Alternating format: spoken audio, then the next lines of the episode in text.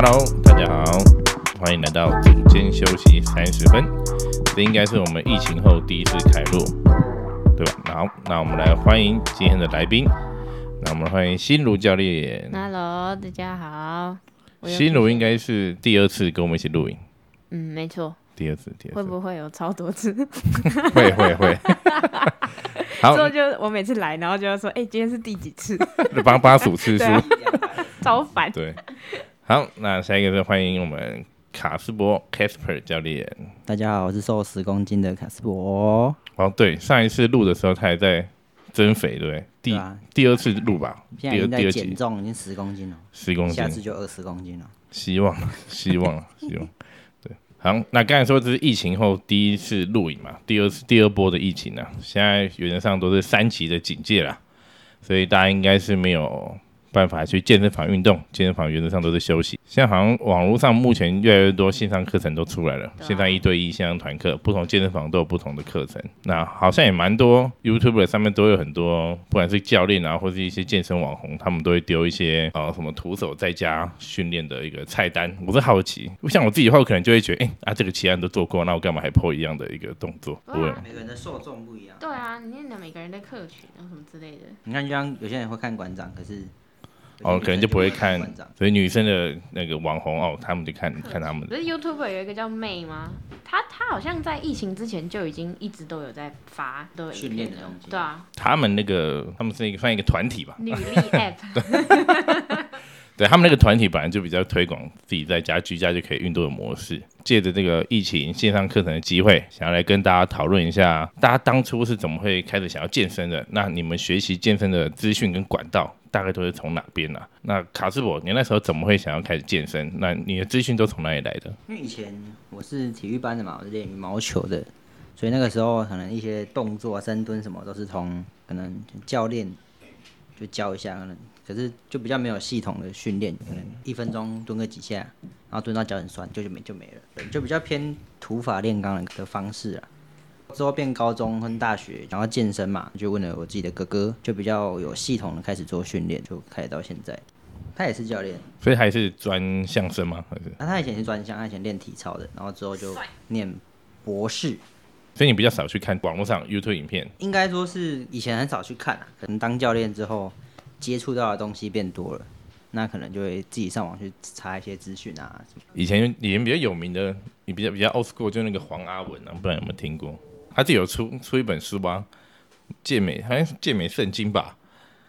当初他当初第一本有在讨论药物的使用，健美药物的使用，就那本书，台湾啊，我自己比较最早看到的。今天讨论绝对不是药物的使用，那未来可能会有一集在讲这个。西鲁，你当初是怎么开始学学健身这件事情，或者为什么会想开始健身？西鲁是我学妹了，我们都是算是半个相关科系，我们是休闲运动。我大三的时候，你们已经差不多快毕业了，然后你们那时候才开始有，我们那时候高那个学校可能才出现什么嗯、呃人体解剖学啊，就后来才聘了一个老师，是主要是在讲这个的对，。这个我解释一下，我们系超新啊，毕竟很多课程它是没有那么完善的。那我们系原本是主要比较推休闲产业，就是就是饭店啊、观光观光业那种为主。大四的时候，我们学校一个老师，他是教运动生理学，算是启蒙导师吗？多亏他，他才我们才有这个对机会。对他那时候就想要在我们系上未来在运动产业算是人才，对不然我们的那个领队导游实在是太多了。而且好险，我那时候没有选领队导游。对，不然一毕业遇到疫情直接爆炸。对，运动产业还可以撑一阵线。上旅游，对，超 线上带你看日本，对啊，对。这哎，所以那时候我大四的时候，我们学校还有一个计划，这笔经费请了一个教练，那那个教练是蛮厉害的，他是比较偏激励型的训练的教练。我我觉得很庆幸，我们第一个老师是他了，所以我们的观念是从他那边来的，不是哦土法炼钢、猛干硬练的那种感觉。介绍他一下，宜兰的朋友，我觉得可以去那边对，他叫欧欧，大家有机会可以去。健身房，叫做 G 还有。G Force，他也是想比较推广女力的一个概念。没错哦，又是女力，又是你又 Q 到女力，一直帮我们打广告，家人就是花了应该一学期吧，一学期的时间，然后差不多。每每个礼拜两次，主要是教我们怎么当教练，而不是以教练的身份去教我们。觉得那时候我们的学科好像也不是很够，大三的时候才开始在学什么人体解剖学啊。大一你也知道，没有人在认真上课，然后大一又是修那个运动生理学，就像巧克力刚刚我我有我自己，因为我高中毕业就在练了，所以那时候我我算是那个课程啊，我是偏认真的，跟其他像什么管理学、休闲产业定义，我我真没错比较没兴趣因为他。我反正对健身比较有兴趣。何感觉。我还记得啊，就是一定会临时抱佛脚啊，老师真的是一次教超多的。我现在回去看那时候学的东西，都会觉得是很有价值的，所以以现在来讲是很有用的。不过确实很多教练都没有去学，这个是晚点我们会聊的事情。但谁知道？谁谁对当然那时候大谁知道对一想要组像这个？像新竹说他大三才有那解剖学，是那时候我已经大四，我已经其实没什么学分了，其实后来就自己看书，那时候都是自己看书，然后就我没有上上课爱来。不来的，然对后还问老师说：“ 老师，我可不可以补考？刚好我们要去避旅，对。啊人家大学超避旅都是自己去的嘛，那刚好是我那一组要期末报告，我跟老师说，那个老师我们可以延一个礼拜，因为我要去避旅，然后老师就说不行呃不行啊，按照我们这个时间本来就定好了，你怎么可以这样？然后老师还给我五十九，？”超爽！可因为我本来就学分已经到了，所以那个课期我只是去听一下。可我觉得这个老师对我来说也是一个启蒙的老师，因为他够凶，他够严格。我觉得啦，因为我觉得我是一个需要被盯的人。没错，他而且他的那个教的题其实也都超深的，是丢问题给你。我觉得是这个是一个还蛮好的。大学的课都是一些就是老师站在上面就一直讲一直讲，不会问你说有没有问题，然后有没有问题其实也没有人会回。可是我 觉得其实这也是跟那个兴趣有关系，因为我们今天已经哦，像进入大四的时候，已他已经知道对哦，他未来要走这个，所以他在听关于这方面的课的时候，他就觉得哦，会很。认真。对，如果今天是一个 你做管理学吗？一直找管理学老师很麻烦。一直讲，对，没有，我其实现因为目前是比较遇到一点管理层面的东西，很认真听。因为像我现在，假如我们工作会学一些比较行销，或者需要做一些行销跟管理层面，我就会觉得以前好像有用，可能谁那时候会想到要做这个，现在开始当教练之后，开始学学东西会比较有目标的去学。好像有点偏题很多。好，回到正题对。啊，我觉得这也可以提醒大家，就是寻找一下自己的。对，要先知道自己喜欢什么像刚才有讲嘛，我其实很早就决定我想要当教练，或者就觉得我要当教练。大二大三这样不太好了，比较不喜欢的课，我都会去看看解剖学之类的。故意要害的。通识课啊，通识课啊，老师，通识课啊，老师我们有出然后自己在下面看其他书。哪间大学？辅仁乱讲。好，OK。所以像新荣说，他接收到健身资讯，他是跟我们学校教授请了一个教练，他主要是从那边学的。那新荣你会看网络上的一些资讯吗？看 YouTube 影片啊，或会啊，像一开始，因为我们也是大三才开始有可能什么课啊，那一定会想要学比较多。因为我觉得教练，就比如说哦，你一直看书，你还是要跟人沟通，你还是要用可以人家听得懂的话。哎、你那时候怎么会开始想要健身？那时候老师叫我找，我是随便找一票你是真的。想知道还是？我是真的想知道，因为 找事情说。因为那时候老师叫我找一批未来可能对运动产业有兴趣的人，我真的找超多，那时候有十几个吧后来留下来只有两个啊，两个来三个走健身业我记得。我记得你之前有跟我讲啊，说你之后真的要做这个吗？我都好奇，对啊哦是啊，好奇新怎样鲁为什么会想要做那个 超？凶。对，所以为什么心里你会想想要开始健身，或是嗯想当教练？你的动机是什么？我们不是以前有在大同运动中心遇过，直接把运动的名讲出来。你那时候是想要减肥啊？他去的时候只有跑跑步机，我跟你讲，我从来不跑跑步机，你每次都讲错。哦滑他是走那个滑步机骑飞那种骑飞轮我没有，我没有做过滑步机，哦这乱讲。对啊，你就说你是骑飞轮，那你怎么会想要走到肌力训练、重量训练这个方就？是就是女生不知道怎么练，所以我那时候就是骑飞轮加上二头玩具，然后 啊，我觉得女生会对健身房就是一个很害怕，那时候了，对啊那时候四五年前，因为你不知道，道动作要怎么做啊。你问教练，然后教练看起来好像又不想屌你，那时候风气了，确实教练看起来都超大只，我就超没有。他现在刚好去大同运动中心，嗯里面有一个超巨。我觉得那我可以分享，他他叫张家荣，他很有名，他是他在台湾是比较推广自然健美的一个选手。他跟另一个呃这我们可以之后再聊的，。对他他有起点的，反正他对，那有机会再聊留。伏笔，我们聊不完，好烦。先写起来。对，不知道他讲什么。就是想减肥啊，然后因为你没有方法、啊，好，今天就有一个人摊牌跟你讲说，哎、他要教这个东西，那我当然可以来试试看，而且又不用钱。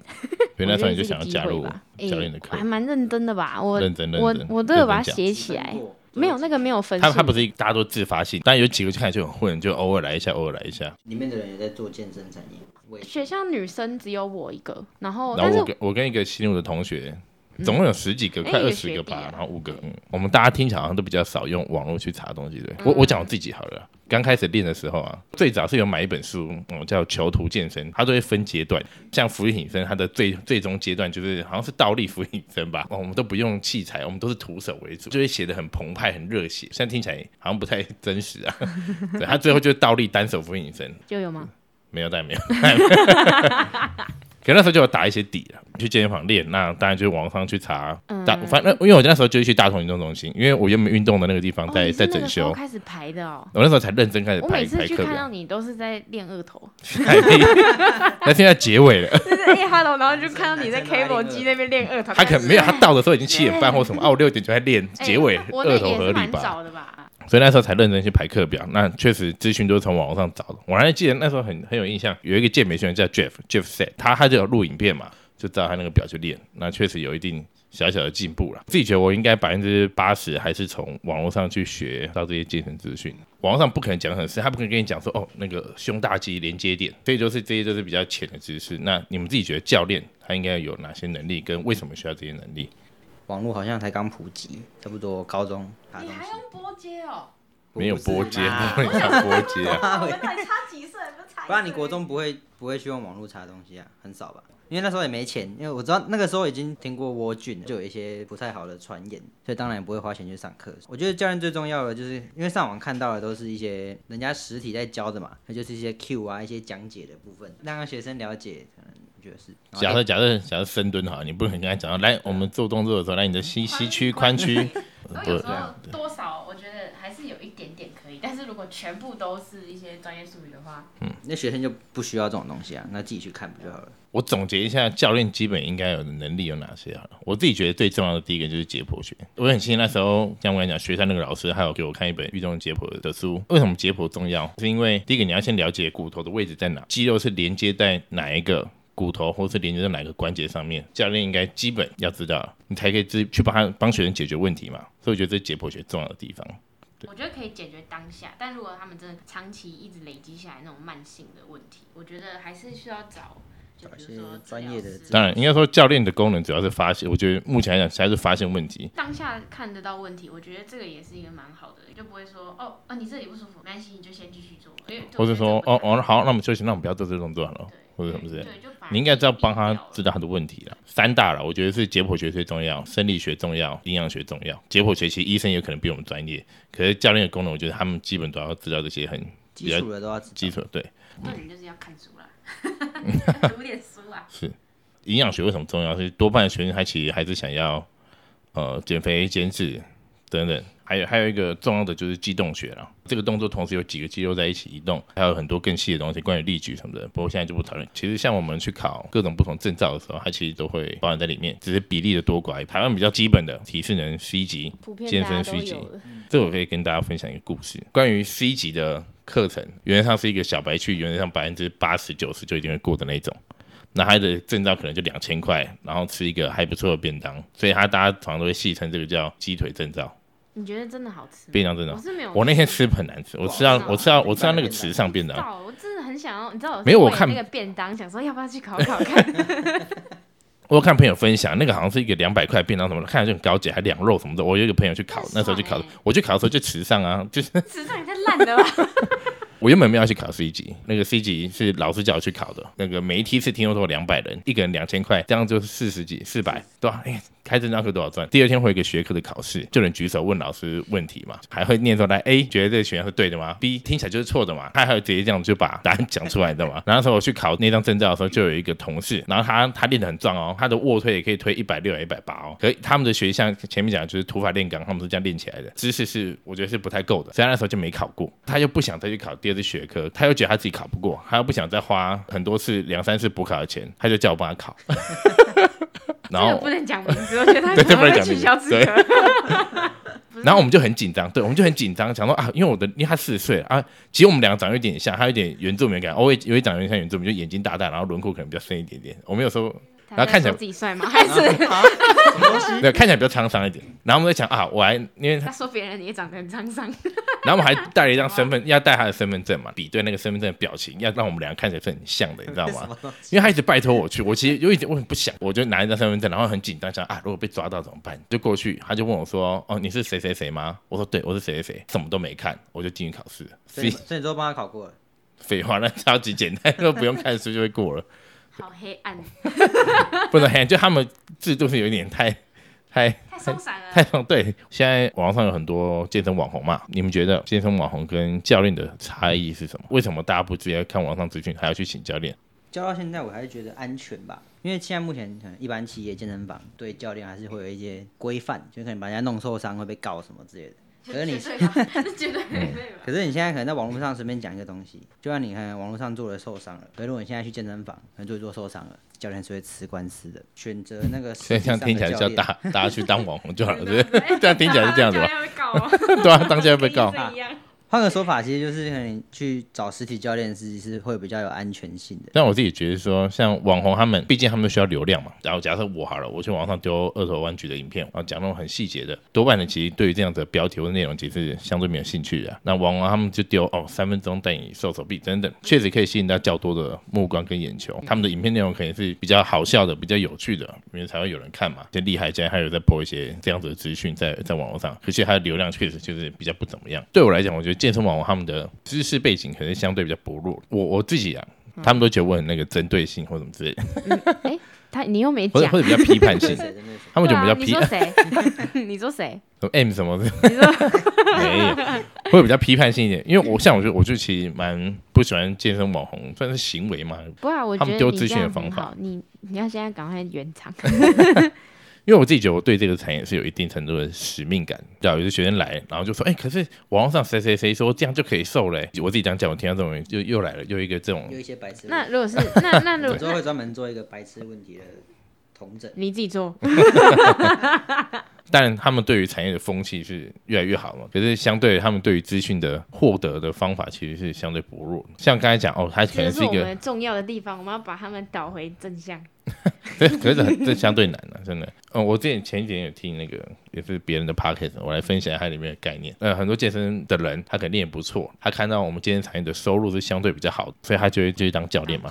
那慢慢的那个，因为健身风气越来越好，大家都跑去当教练了。对于这个教练的专业性，他可能就是相对比较降低的。什么，你阿妈的邻居也是一教练，然后你阿妈的孙子哦，路上随便都是一个教练的话，大家对于教练这个职业就会觉得他的专业性就是很低嘛。因为目前现哦在不管谁都是教练的那种感觉。目前现在教练的门槛其实非常非常低，你谁都可以当教练。我曾经有学生他问我说：“哎、教练好当嘛？我男朋友想要当教练，可是现在男朋友什么都没学过，有运动，然后有一点肌肉这样而已。像我自己花了相对蛮长的时间，让自己准备好当教练，我才敢认真去当教练。所以我会觉得这是一个真的不公平嘛，或者觉得他们对于这个产业的不尊重。不过我觉得这个，我们以前认识那个同事，以前的资讯可能没有这么发达，可能没有像我们这样子，就是哦，可能网上查就会有，所以这现在的问题才会这么多。网络上的一些答案啊，有一些搞不好是错的，但是我们没有办法去看什么东西到底是错，什么东西到底是对的。因为可能一些网红教练他的资讯来源跟一般人一样，我们也没有很了解，他可能也是自己看网络，他在把这个方法讲给大家听。所以可能因为他长得比较帅，又长得比较正外观比较好就比较有 流量，可能一千一起对。大，轮廓比较 像我们讲可能就只有十个人看，然后他讲就有一万个人看。我们前面有讲到证照这件事情嘛，那它难度确实也不低。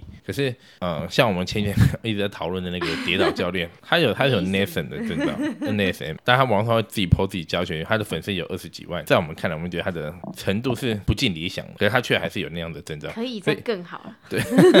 所以有有证照其实不代表什么，会教，我觉得是最重要的。会教，然后自己的观念是相对正确的，我觉得都知道自己在干什么吧。所以你觉得他不知道自己在干嘛？我不理解，我真的不理解。我一直要让他跳坑。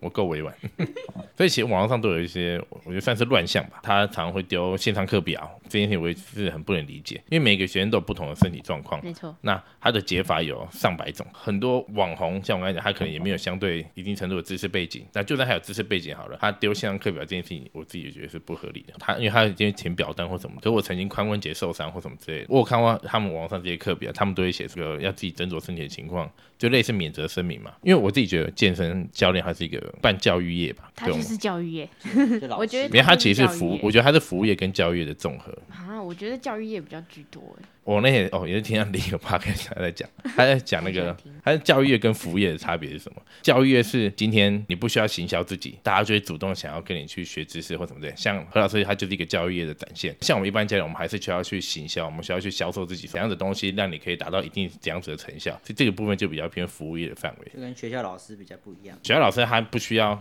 他不需要说，他不需要说哦，我可以让你的国文成绩提高二十分，他不需要这样子。他那时候定义是说，教育的基础是在于你有办法养活自己。他也分享，他说很多教练刚入行的时候就把自己当成教育业自居，他也不去行销自己，他没有，他连养活自己都没办法做到，那你没有办法去讨论什么教育。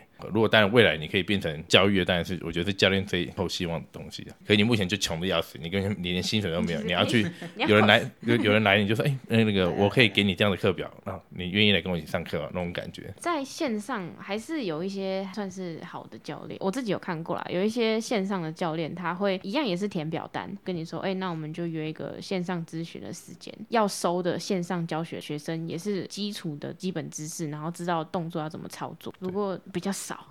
每个人都有不同的目标跟需求。高中、我大学，我不可能去花钱上教练课嘛，可是我还是想要有一定程度的进步。对我来讲，我适合的方法可能确实就只能在网上看这些东西。网上这些东西，假设我我阿妈六十岁了，她也想要运动，想要 我阿妈八十了，她想要让自己更健康。我自己不太可能去推荐阿妈去看这样子的影片跟训练动作，对他来讲就是不适合他，就就就需要花钱去请一个教练去协助他。就比较安全，也比较有效率一点点。网红的好处啦，我自己觉得它有存在的必要性，相对比较娱乐嘛。今天假设上班苦长，就需要这样子的影片去让自己有点精神、有点能量，但它比较偏娱乐性的比较多。如果你今天假设可能是预算的关系，或是他时间就是没那么多，那确实网络上的资讯其实就足够满足他需要的东西了。教练存在，它就在于可以更安全、更有效率去指导你动作，确实也可能是相对比较专业一点，更能在你不受伤的前提下带你做适合你训练的动作。每个人的身体状况都不一样嘛，嗯，它也相对更有效率一点点。比较像是比较可以对症下药的感觉。对症下药，对